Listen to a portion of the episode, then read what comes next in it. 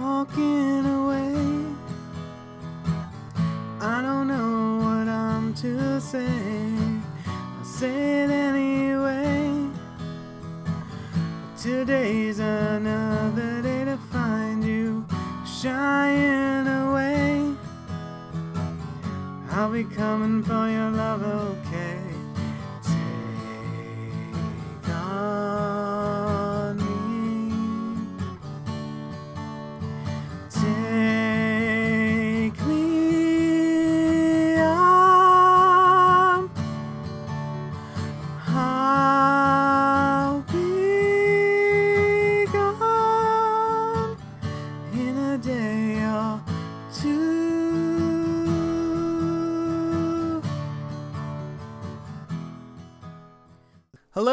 Welcome to Bard Talk. I'm your host, Josh, and this week's going to be a little harder. I don't have my awesome co-host Steph, who and I, who, if you haven't listened to the previous podcast to this, it was amazing, well received.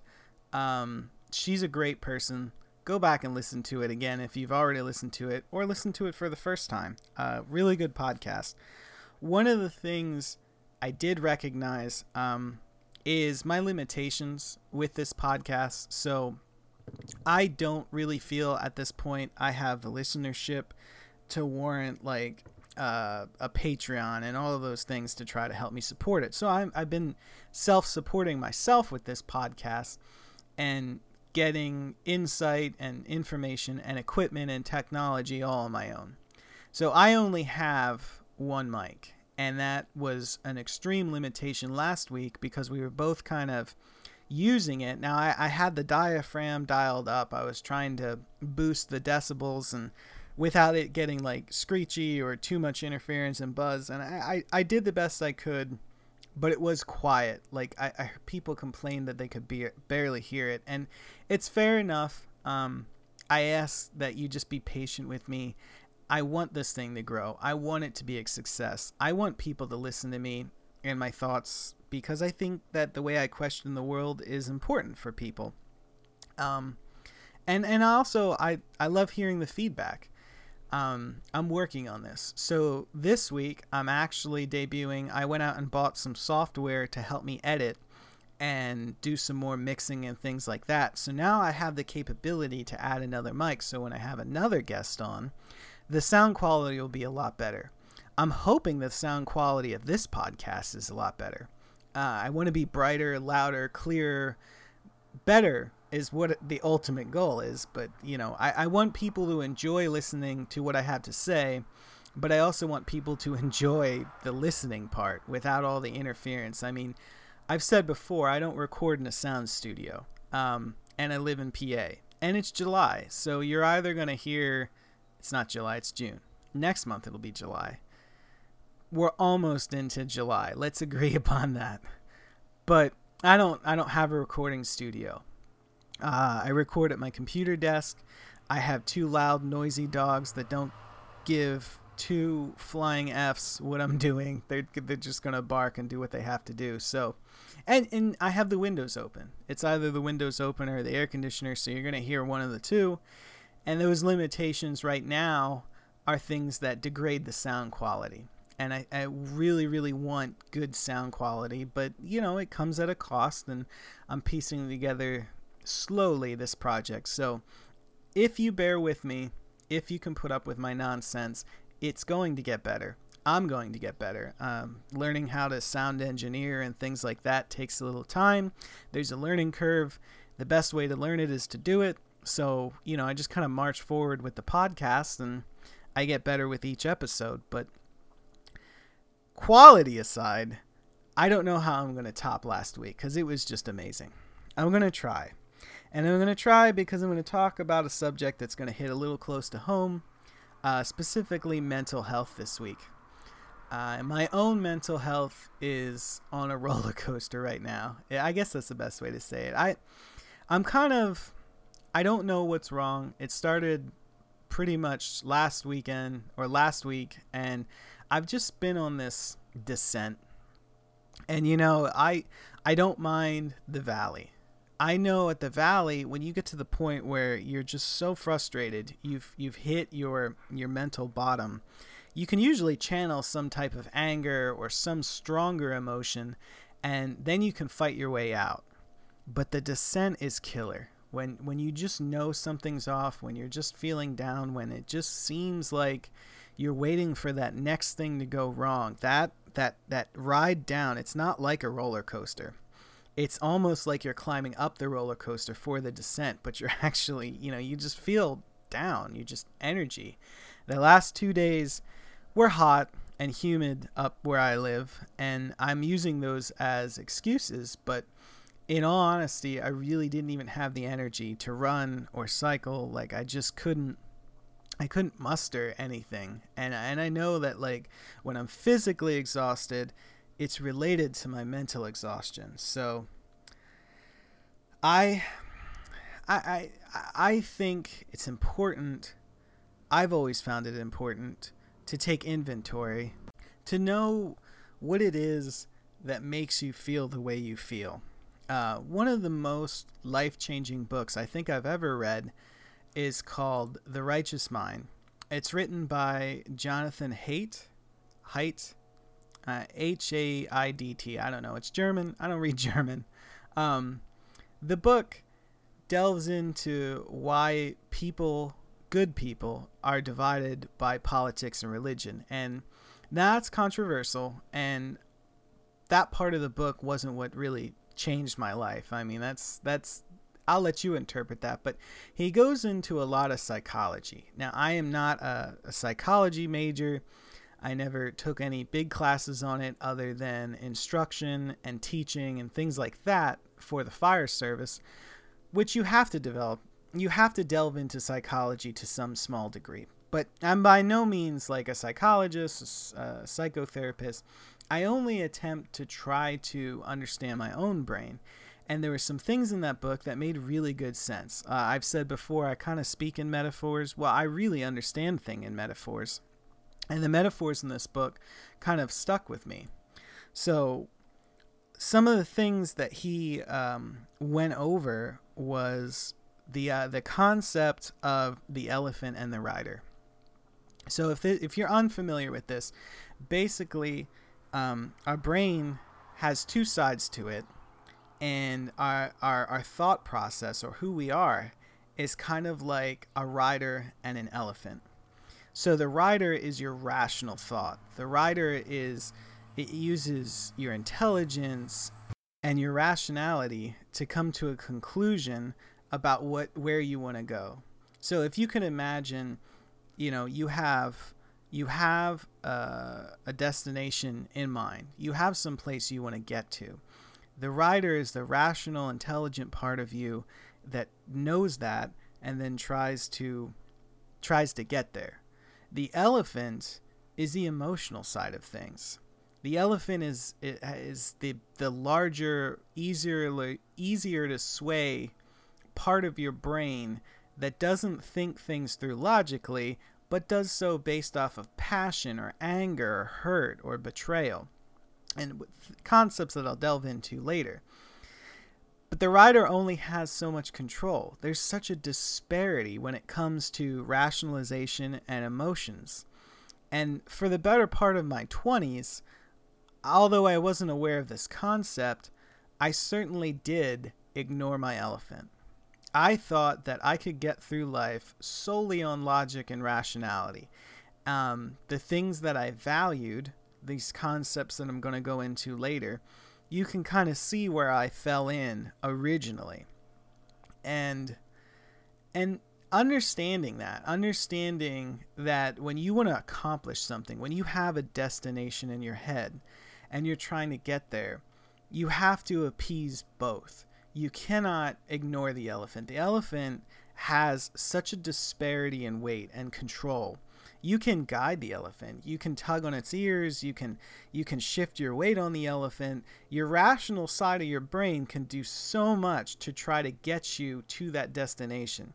But if the elephant doesn't want to do it ultimately there's nothing you can do. And i think that's true for a lot of people is that the the emotional elephant has so much sway in their life and sometimes it prevents them sometimes it encourages them but ultimately you have to appeal to it. And one of the ways in the book it talks about doing that is changing the path. The rider the rider is going to know the path. Your rational logical side of your brain is going to know what it is you want to get to or where it is you want to get to in life but the path may be cluttered. If there are boulders that elephants can't climb over, you're not going to convince that elephant to do that.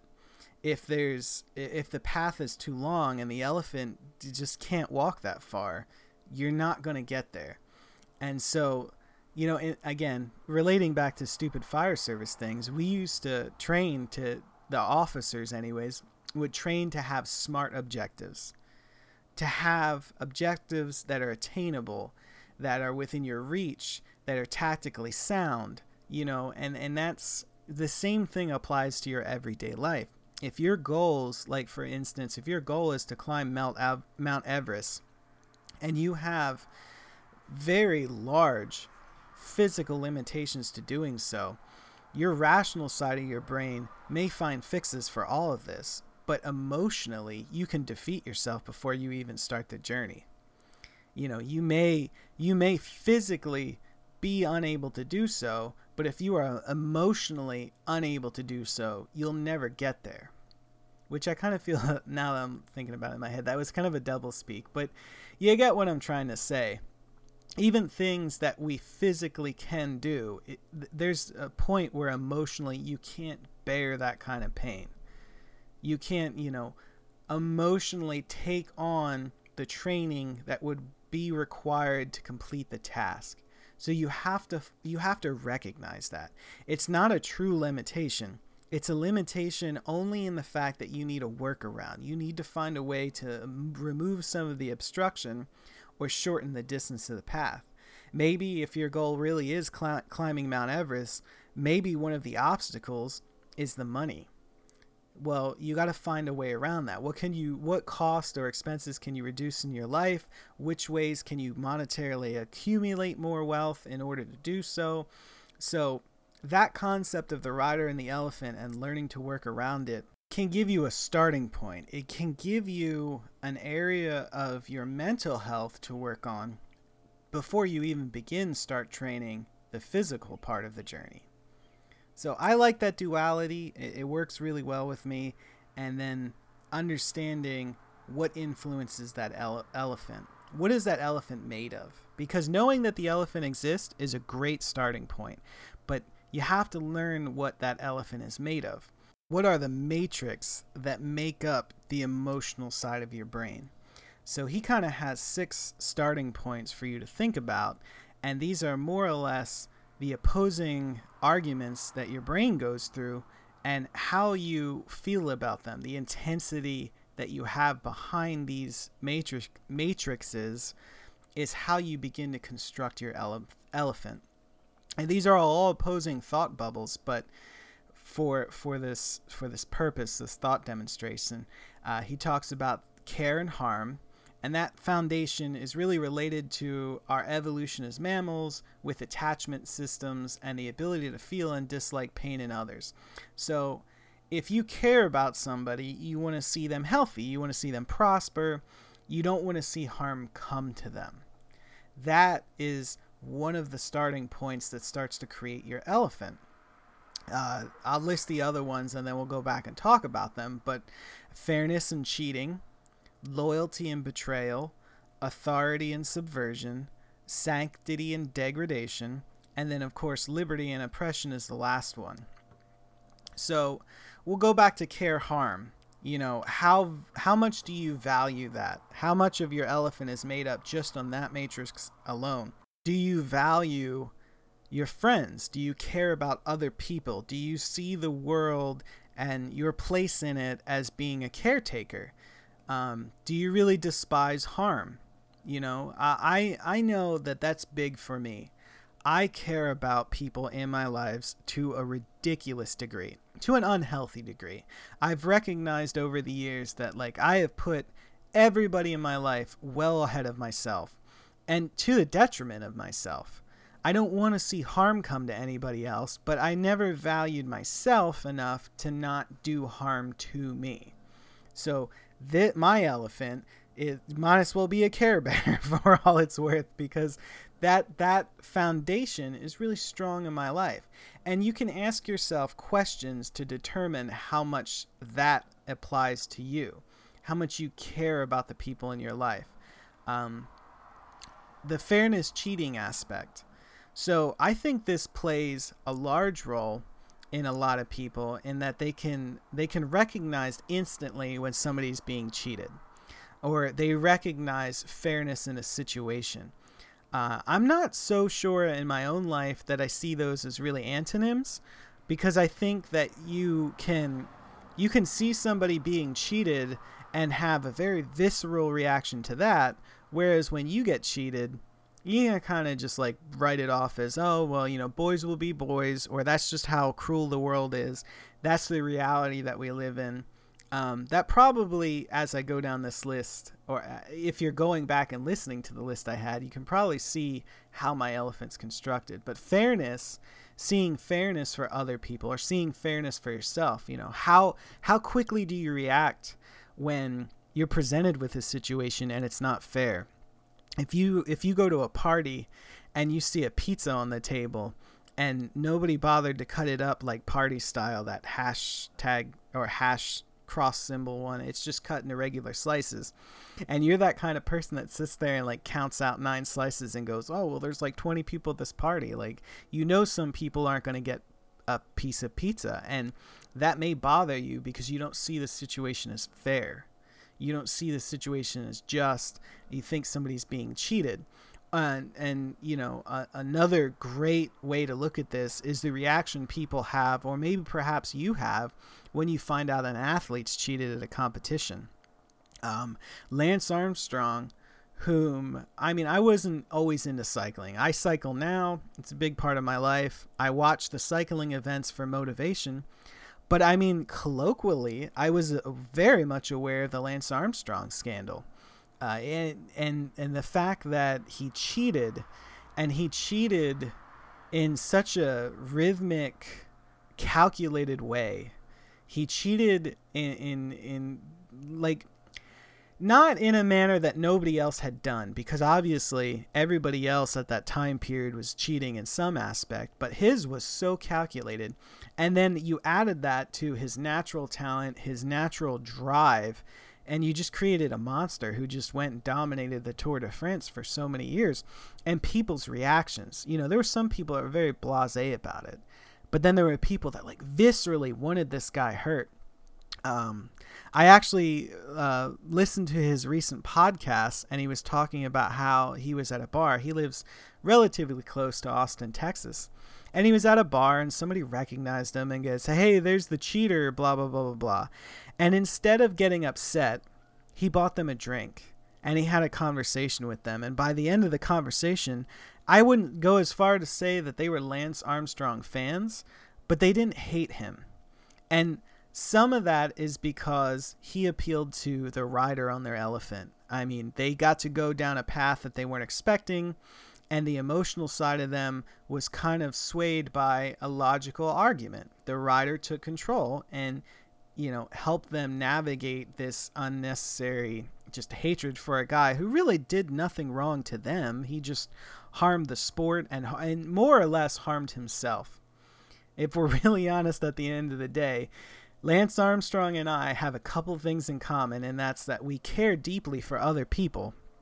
You can't deny the impact that his the Livestrong Foundation has had on cancer research, but he was willing to put himself into harm. He was willing to inject drugs that will forever change him and shorten his lifespan in order to further his career and help the people that he cared about. He didn't care about harming himself. And in the fairness cheating doctrine, that wasn't even really a, a, a, con- a consideration for his elephant. So, moving on, you know, we have this loyal and betrayal aspect. So, there are people um, who who you know this hits them hard, and I'm not I'm not trying to make this a game of you know who does this apply to. Um, obviously, the book is swayed to make you think about politics, and they point out that a lot of Republicans hold this matrix in in the utmost respect, the loyalty, the loyalty to the party, the loyalty to the cause. Like you know, I I, I would modernize this a little bit and just say we have an issue where there are certain people that are loyal to a profession and loyal to this brotherhood or or yeah, I mean they call it the thin blue line, but not dancing around the subject. There's there's police officers feel that you have to be loyal to the profession, loyal to everybody who wears the badge to the point where you're willing to cover up. You're willing to lie, to cheat, to to not fill out a report that would incriminate your fellow officer because you're loyal to this profession. You're loyal to the badge. You're loyal to the thin blue line. Um, that level can be toxic. They, with all of these, I mean, I already went into depth about how the care harm thing can be weaponized against yourself and weaponized against other people fairness and cheating can certainly be weaponized. Loyalty and betrayal is definitely one of those things that if that's a very like like if you really value that, if that makes up a large part of your element elephant, it can be used against you. It can be one of those things that maybe you want to seek more balance. Um, everybody should be loyal. You should be loyal to your friends. You should be loyal to your family your your spouse um, there's certainly elements of loyalty that you need to have but when it consumes you to such a degree that you're willing to cheat or harm somebody or something else because you feel your cause is so just you harm the greater good um, authority and subversion again there there are some people I had a conversation with my boss a little while ago when this whole quarantine thing started. And I, I, I just simply asked him, I was like, you know, if you were still a cop and the governor gave you an order to go and shut down a business that was refusing the the shutdown order because they were deemed non-essential, would you go enforce it? And he's like, of course, it's an order. You you have to enforce orders. And maybe it was a little overzealous of me or cheeky, but I was just like, you know, that got a lot of German soldiers in trouble during a certain war. And I, you know, I apologize because the implication that, you know, you you have to be a Nazi to shut down a business is ridiculously over the top. But certainly, certainly that comparison is there. When you have a respect for authority that that again goes against everything else, when you have an imbalance in your elephant, and you have this notion that authority is supreme, you tend to do things that aren't healthy. You you you get you get shaped by this long primate history of hierarchical situal social interactions and and part of that is because you've either held a leadership role or you aspire to uh, hold a leadership role and you want people to have that kind of respect for you so you're showing it to the next person and some of it is that's how you were raised. So I think there's an argument to be made that as each generation has kind of come forward, there's been ebbs and flow in the amount of authority we're willing to accept. You know, uh, boomers love authority. They love being in positions of authority, but they certainly have a respect for the authority above them. If if an elder tells them something, they are more likely to adhere to it than a millennial millennials are very, very, very much at that stage in their life where rebellion is key. Um, and I think Gen Zers are now Gen Zers. The argument could be made that they're just kind of like in their teenage years now, and that's a age of rebellion. So to to just group them into this rebellious thing is kind of nonsensical and silly. But in a personal life, in in your personal situation, where do you see authority? Do you have an unhealthy love for authority? Do you have a an unhealthy rebellion? Do you do you really value subversion?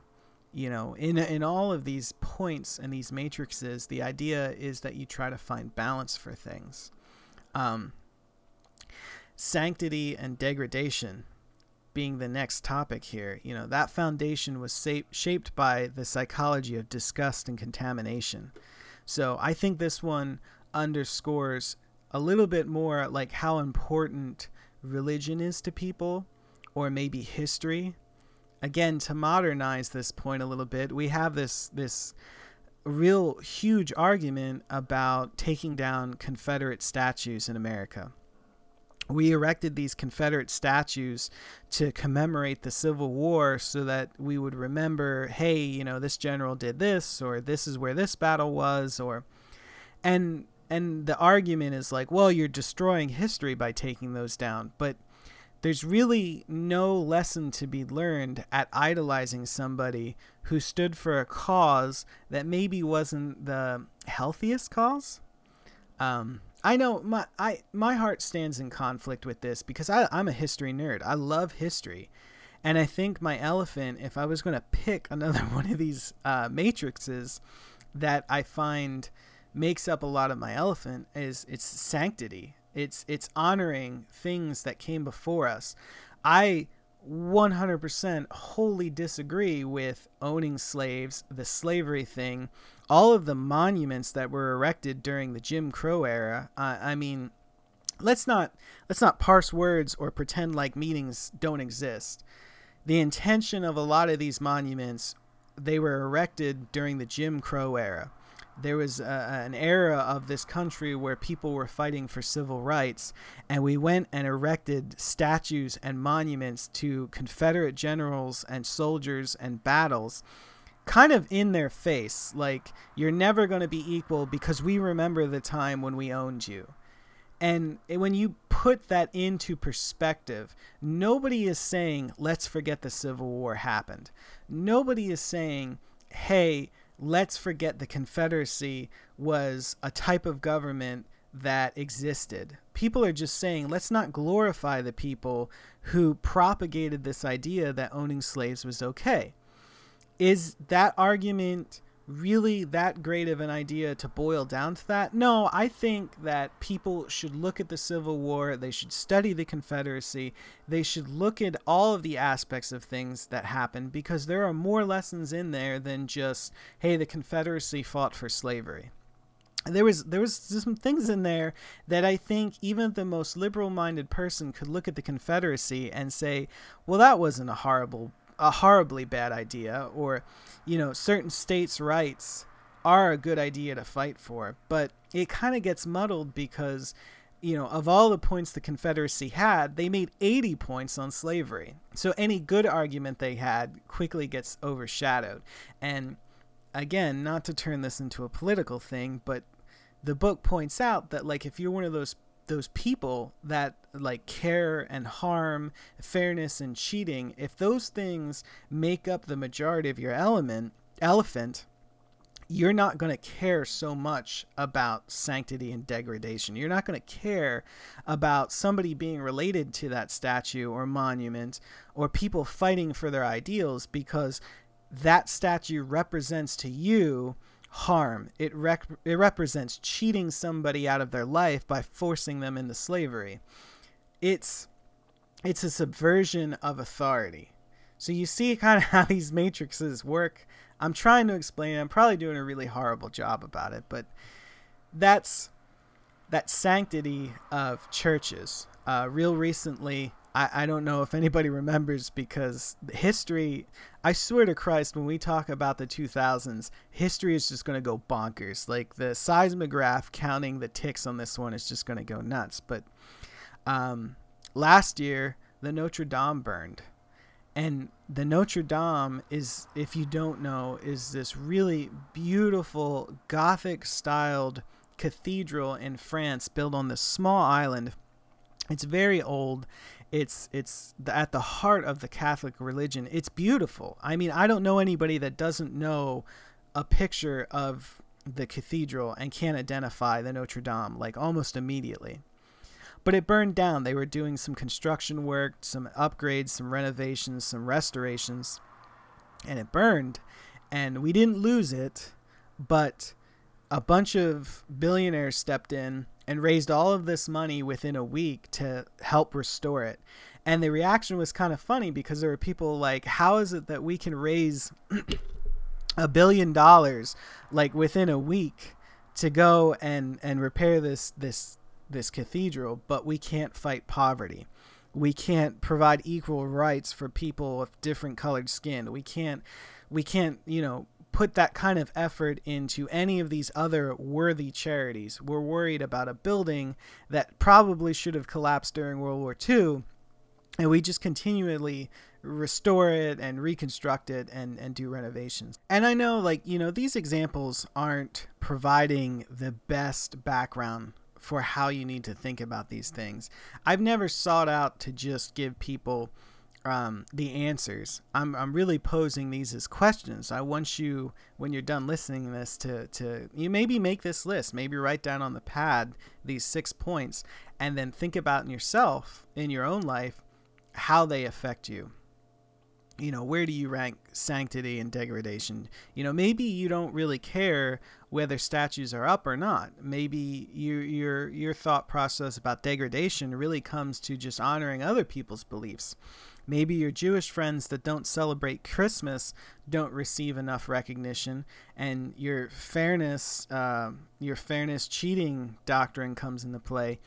Like all of these things kind of intermingle. It's how they apply to you. I want you to question this and think about it in your own life. Sorry, I'm rubbing my nose and my throat's really dry for some reason. The last one is uh, liberty and oppression and I know this one is a big one in my head. Um, this one, my elephant, definitely is is made up of a large part of this because I find personal liberties um, so important.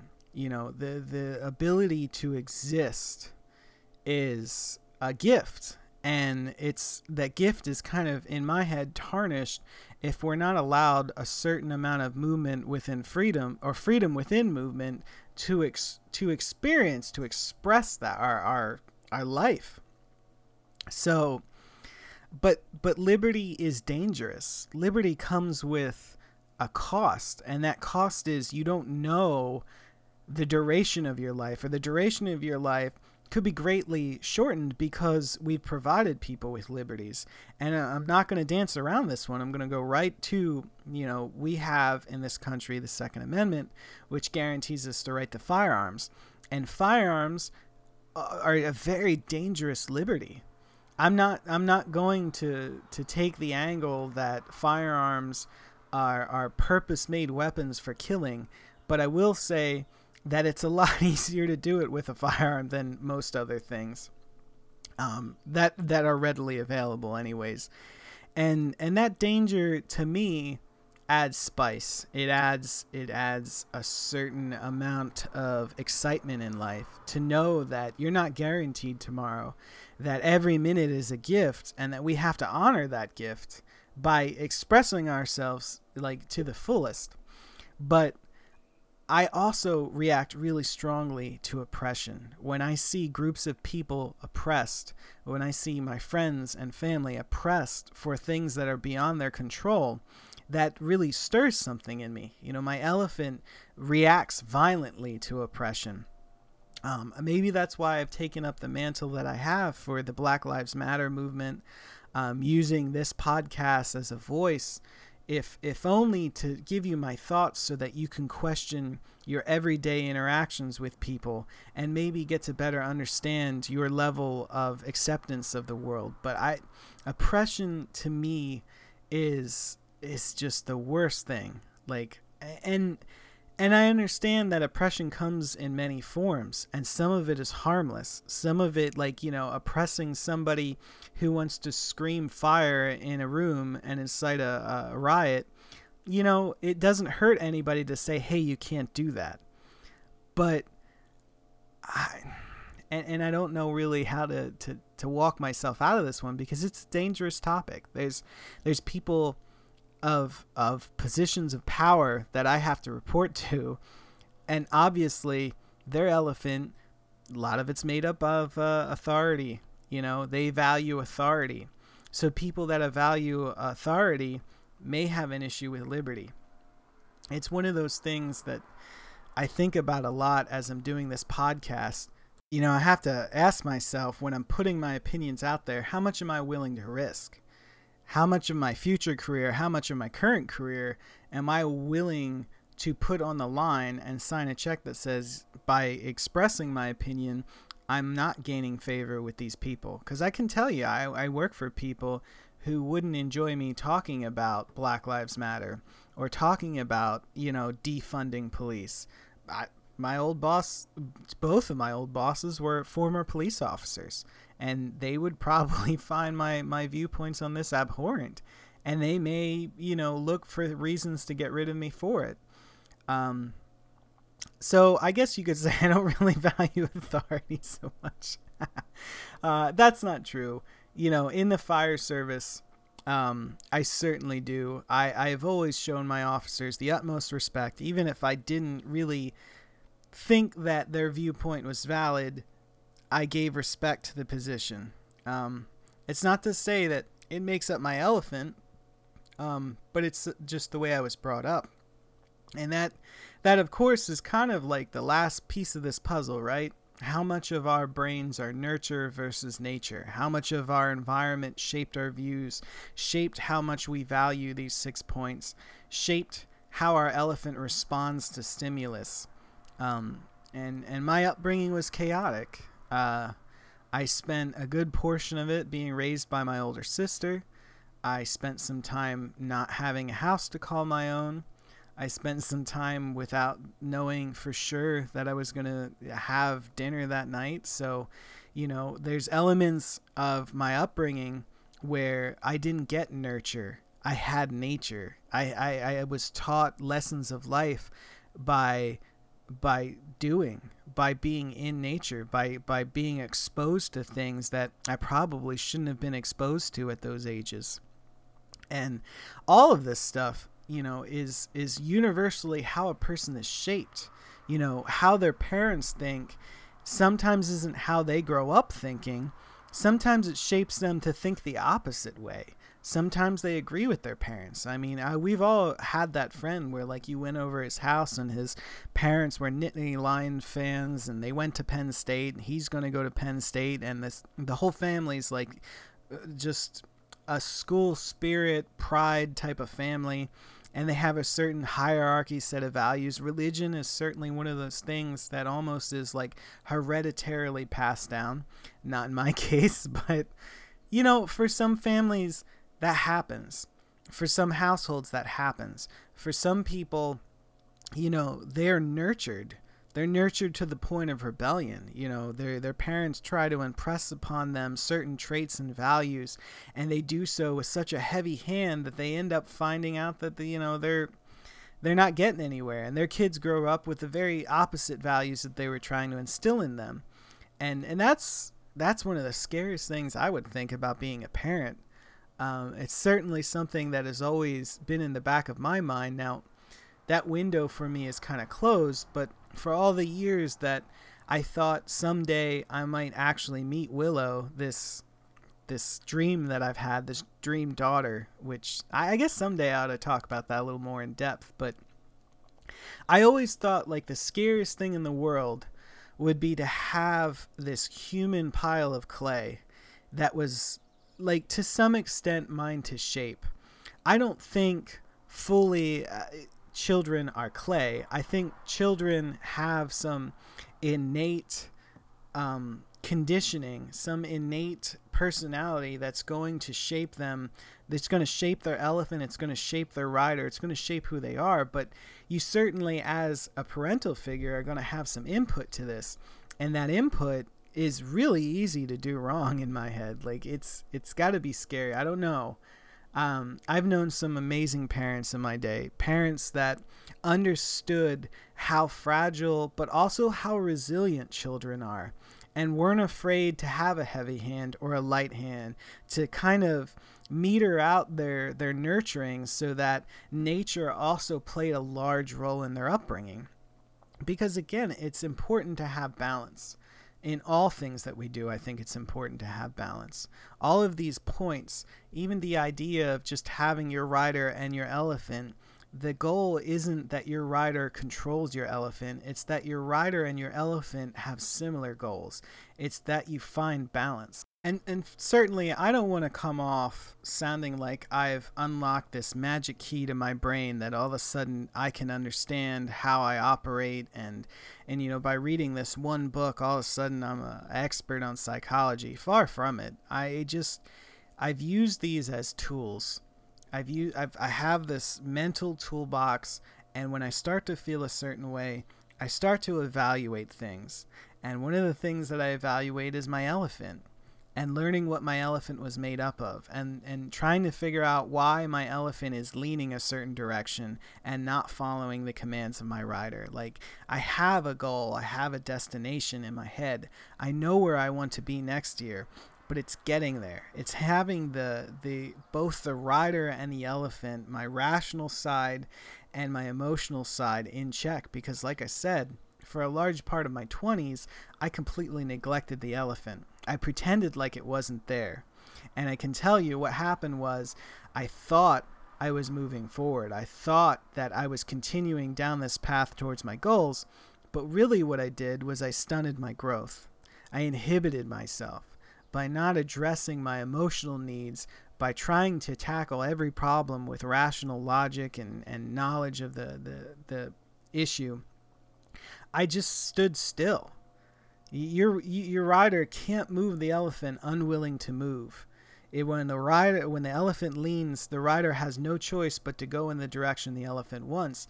And so I think what frustrated me was that constant like taking a foot a step forward and then taking a step back or taking a step forward in the direction I wanted to go and then taking a step in the opposite direction I wanted to go and just not understanding why I wasn't getting anywhere. So, I mean, since then, I've read books, I've been to counseling, um, I've tried to take my mental health more seriously because it affects me so seriously and this is one of those weeks where like I've just kind of felt this descent. I've I've recognized that although I don't know exactly what's making me unhappy, I know I'm unhappy. I know that I'm lacking energy. I don't physically feel the the ability to go out and put 15 20 miles on my bike or go run two and a half three miles i'm not there because mentally i'm not there and again for a long time I didn't think my mental health had anything to do with my physical health. I really thought I could just will myself there. And it, you know, I, I had days where I, I did that. I had those days where like, you know what, my my sadness be damned, I was going to go to the gym. My sadness be damned, I was going to to achieve a goal. I was going to write this one thing or I was going to do that that thing I was going to make a step towards the goal I had in my head, but it wasn't consistent. I didn't reach a consistent state. I would go to the gym for three days in a row and then I wouldn't go for like two weeks. Or I would ride my bike. Well, I didn't really start riding in my 20s, but uh, the point is, I, I had no constant metric of success. I had little bits of success, but I always had those failures that just neutralized anything that I did good for myself because I didn't recognize it. I never I didn't take my mental health in. And I'm I struggle with it to this day. You know, I, I was texting a friend of mine just yesterday, like, oh, I want to go for a bike ride, but it's hot and humid out and I don't feel like it. And then you know, I sat on the couch and I, I said, well, I didn't do anything. I didn't do anything. I, I should have worked out. I should have ran. I should have done this. I had a day off Monday and I complained because I wasted the day off. I didn't really. I, re- I wrote an SOG for the fire company. I recorded some music for this podcast. I I played video games. I pet my dogs. I I made a video um, of holding and feeding my tarantulas. Like I did things, but the logical, rational side of me was like, no, no, no, you got to exercise. You got to you got to use this day fully. And my mental health wasn't there. My elephant was like, nah, bro. You need to sit on the couch. You need to eat a donut. You need to chill out. Like you've been going red line the last couple of weeks and like all of these pressures are coming down on you, work and and this podcast and your social life and all of these other areas of my life have been sitting on me like an elephant and have been ignoring them. I've been just pushing through because I thought, ah, I just got to get over this hump. But I wasn't going up a hill, I was coming down. The things that I'd been not recognizing in my life that were harming me were dragging me into this hole. And now I'm on this descent and I'm feeling it. My elephant's feeling it. I got to the point where I was physically exhausted and and and for no reason. Like I didn't do anything extenuous that extent strenu- I didn't do anything strenuous. I'm fighting with the English language right now. Hold on. I didn't do anything strenuous. And so in my brain, the logical side's like there's no reason for you to be fatigued. But emotionally, I'm just fatigued. So the last 2 days I did things that well, I you know I didn't really do anything for my mental health because I, I was just realizing I was on the descent. You know, today it really hit hard. Like I, I don't know what it was. I, I woke up late to go into work, which is probably like an annual thing that happens because I'm never late. And I just I don't feel well.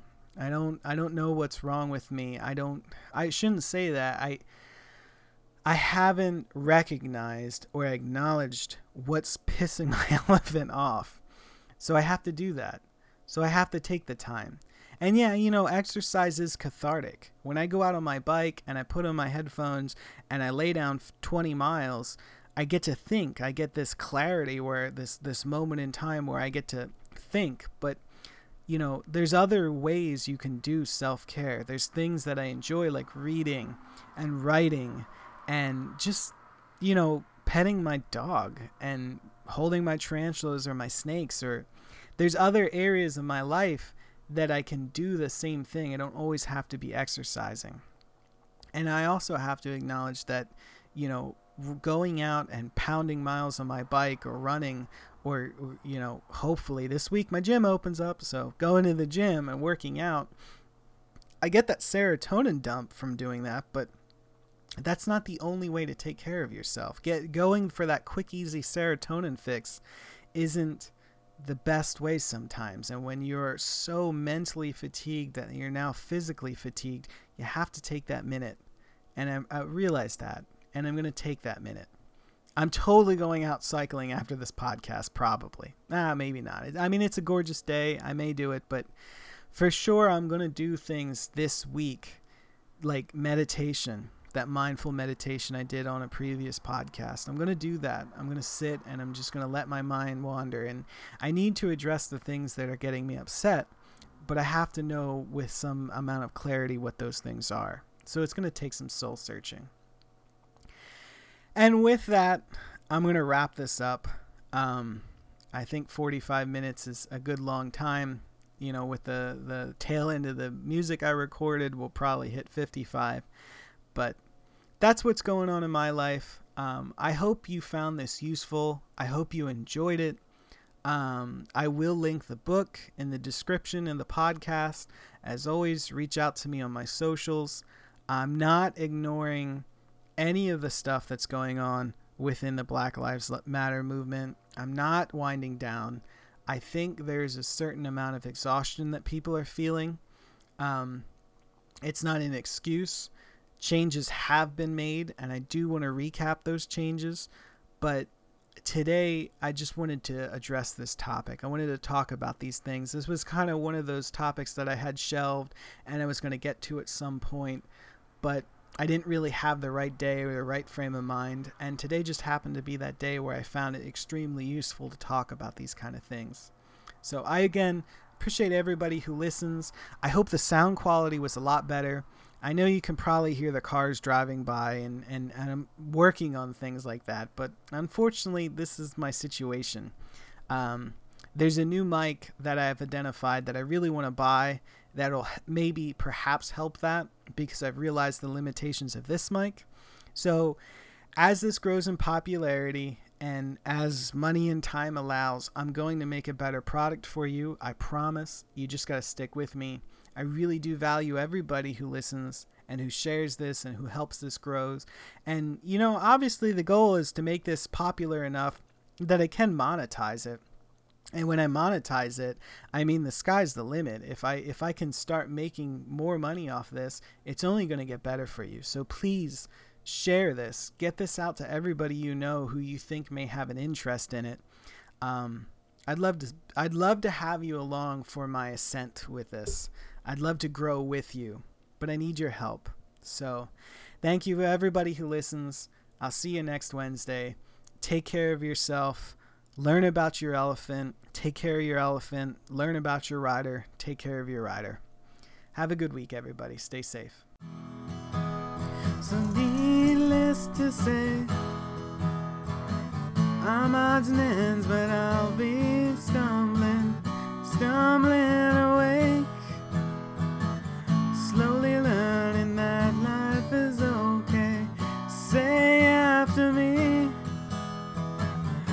It's no better to be safe than sorry.